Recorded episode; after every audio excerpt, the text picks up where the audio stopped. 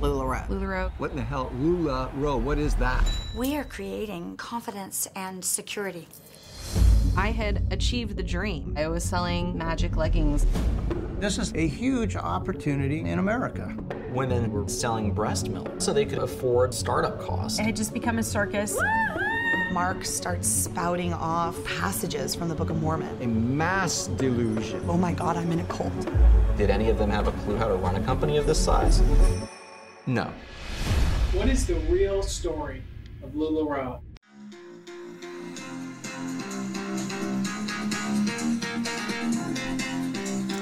Woo! Starfish! Woo! Mary Contrary! What's going on? Yeah! So today, we are gonna sell some leggings on her podcast! Oh my gosh, leggings! I need leggings so bad! Yeah! All right, I'm just kidding. Oh, I, I really wanted leggings. I know.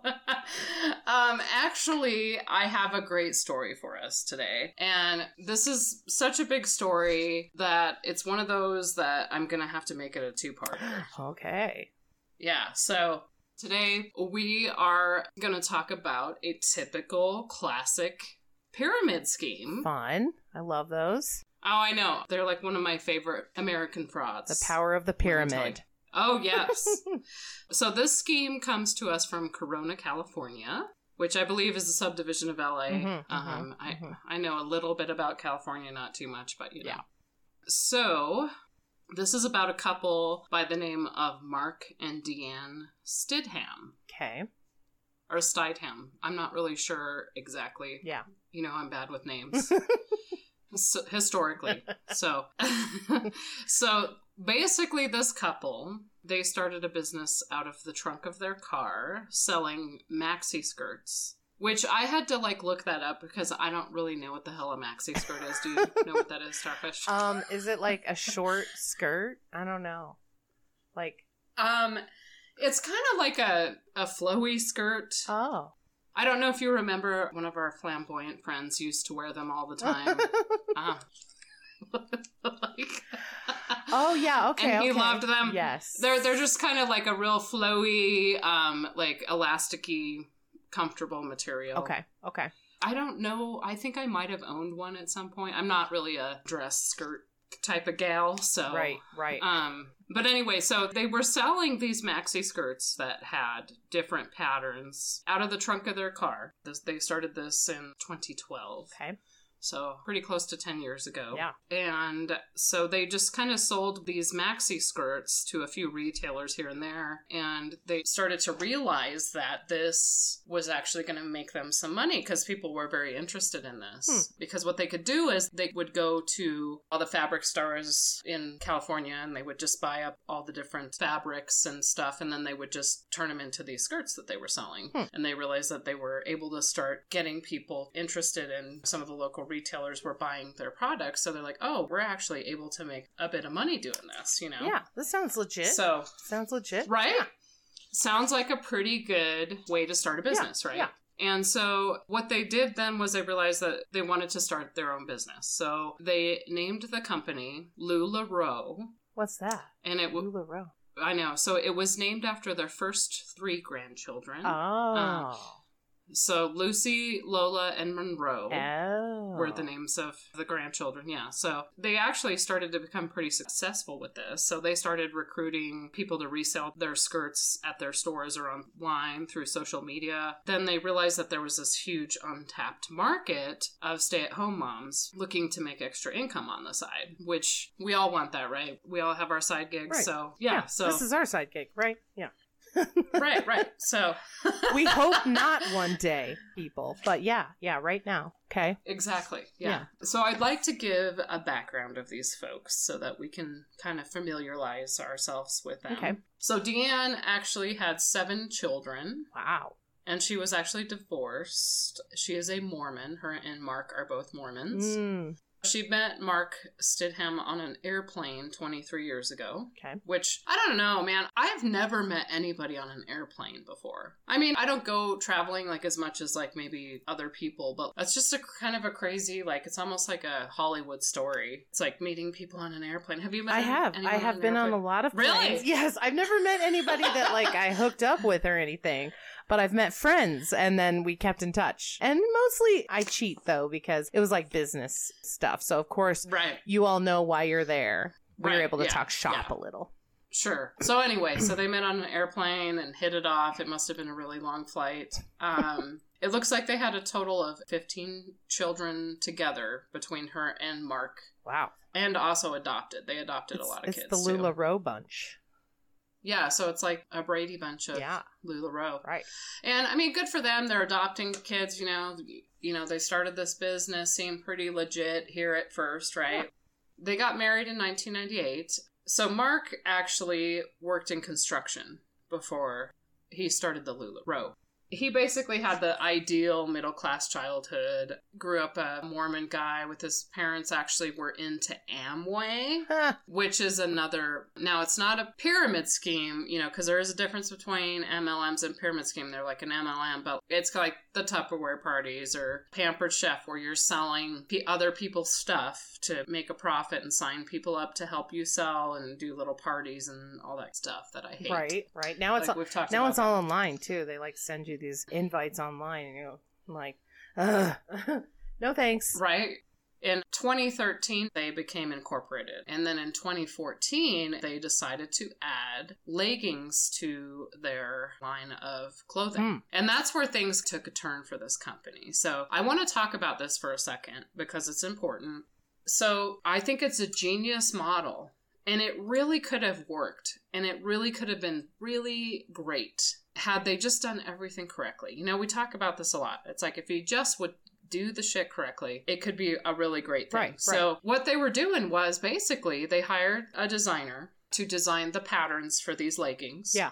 And then they had a manufacturer that would manufacture the leggings for them for different patterns and sizes. And so it was kind of like the Beanie Baby sensation you recall Oh, God. from eBay, where it's like, I mean, that could be a whole nother show on Oh, that. yeah. But, anyways, so this one is it's like we're creating scarcity by saying okay well, you can only get like these type of printed leggings for only a period of time until the pattern is done for so like Oh. they're unique Mhm. right so and that's what you want Right. when you're doing a business you want to create something that has a scarcity in the market and something that is rare Nobody wants to right? wear Like, the that's- same leggings as their neighbor, I guess. Right. Okay. Okay. Gotcha. Yeah, like you don't want to go to Walmart and Target and get the same thing, right? Sure. Like you want your own unique stuff. Yeah. So they've created this brand, and I, I mean, it's genius, really, because it's so much better than a lot of the Me Too products that you see on Amazon and stuff like that, where it's a bunch of sellers sell the same stuff. Yeah. Yeah. Yeah. Yeah. So Yeah.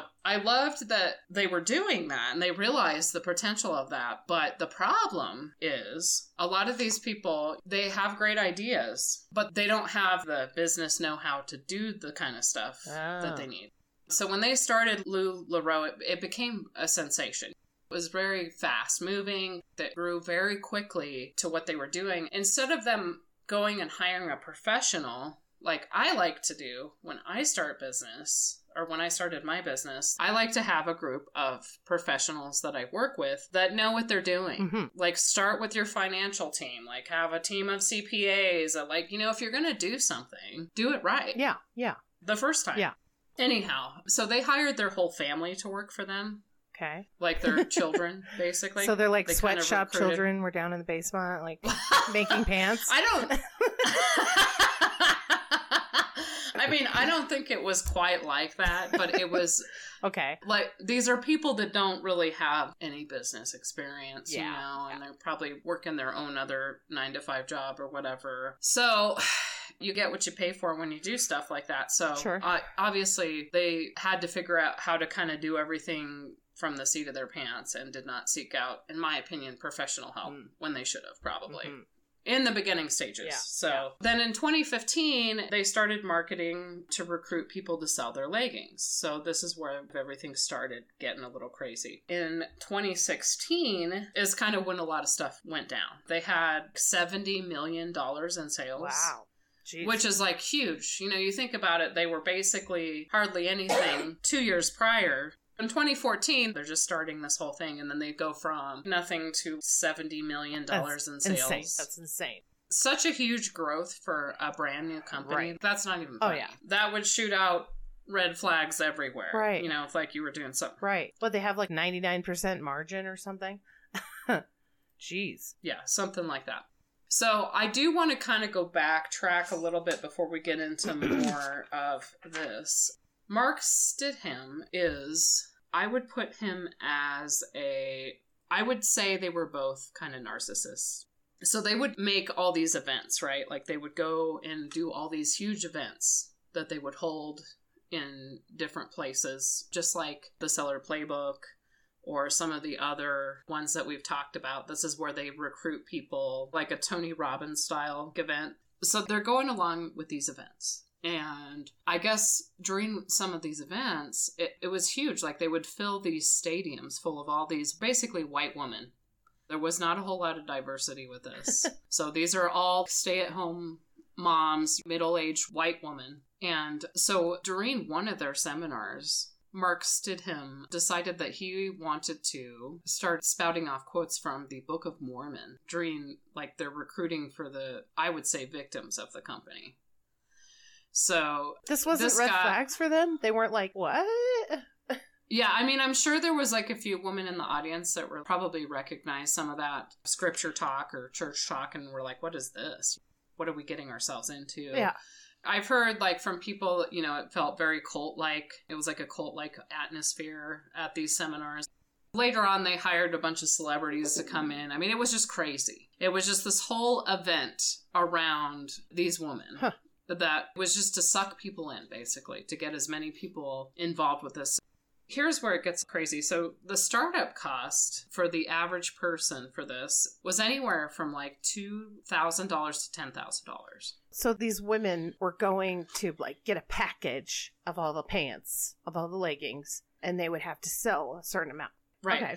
Now the crappy part is like y- you don't have control over what patterns that they send you. Okay. So they can send you whatever type of pattern that they want, but you have to front at least two to ten thousand dollars, depending on what package. And that was for the inventory and your onboarding and probably working with people like above you. Because again, this is a pyramid scheme. Right. I'm going to say that throughout this podcast because I want to make it clear this is a fucking pyramid scheme. Yeah, Okay. yeah. And those are illegal Yeah. in the US for a very good reason. Right. And this is a great story as to why and how they work. So basically, Mark Stidham and Deanne were encouraging women to sell their breast milk Whoa. in order to, yeah, in order to get the startup money money. to start this. Oh my yeah. goodness. Well, yeah, because what And it- Senate mom home has a ten grand sitting around, you know. Right. So yeah, so go ahead and sell your breast milk Ugh. so that you can get the money to start the business. Yeah. He also used patriarchal language, reinforcing anti feminism. He would say things during the seminars. This is Mark Stidham. Don't talk man to man. This is what he wants you to tell your husband about this business that you're starting. Okay, so this is what quotes from him. Don't talk man to man. Don't mother him. What? Don't don't have yeah it keeps it keeps getting grosser like don't have better ideas than him These are obviously Don't- things she was doing right to him. I mean, God, oh yeah wow. yeah don't admire other men's qualities i mean this is like straight out of like 1952 Oh gosh, like jeez. woman's places in the home the three magic a's starfish appreciate accept and admire Ew. and a time to let him be your hero. Oh. Why Yeah. does this have So- anything to do with anything? Like they're trying to sell pants here. I don't get this. Like, right. I, yeah. So mind your so business, they're- Mark. What they're what they're trying to do, I know, Mark. Like I don't know where that comes from, but I think what he was trying to do was trying to convince the husbands to give the ladies money to buy into this crap, right? Oh. So he's like, "Well, you have to please." So, so here's what Diane said. This is quite appalling, but this is out there, and I'm going to read it right here. She said, "All you have to do is get on your knees for five minutes a day and please your husband, and he will let you buy whatever Oh he wants." I was gonna say you might as well just tell him, satisfy him. Jeez, and he give you some money so you can buy pants. Wow. So you can buy some pants to resell. oh my goodness, this is nuts. Oh yeah. So basically, they started like trapping people and and forcing their husbands to like quit their jobs. And we're going to get into more of this coming up on our next episode. We'll go through the business structure of like how this all went down. But they were basically forcing all of these people to believe that you're going to retire your husband with this money. Like, look at our top sellers and look how much money they made. They'd bring their top quote unquote 1%, which is the top of the pyramid. yeah, by of course, way. the top of the pyramid always makes money. Yeah, Yeah, Right. yeah. You know, the first like five retailers that they probably started working with and then recruited from there and there this pyramid of crap. And then they have of course different names for each of the pyramid. The mentors are the ones on top and the coaches below mentor and the trainer, you know, so on. Barfy. Oh, they oh they like Barfi drew pyramid out scheme. the pyramid and was like acknowledging the pyramid even. Wow. Yeah. well, I can't wait to hear the second part of this thing. Yeah. And I mean it, it just keeps getting better and better. So Okay. part two, we're gonna discuss what happened with LuLaRoe. Sorry. Lulu. LuLaRoe. Okay. Thanks everyone for listening to Real Talk. Don't forget to subscribe to our podcast wherever you listen. We look forward to having you on our next one.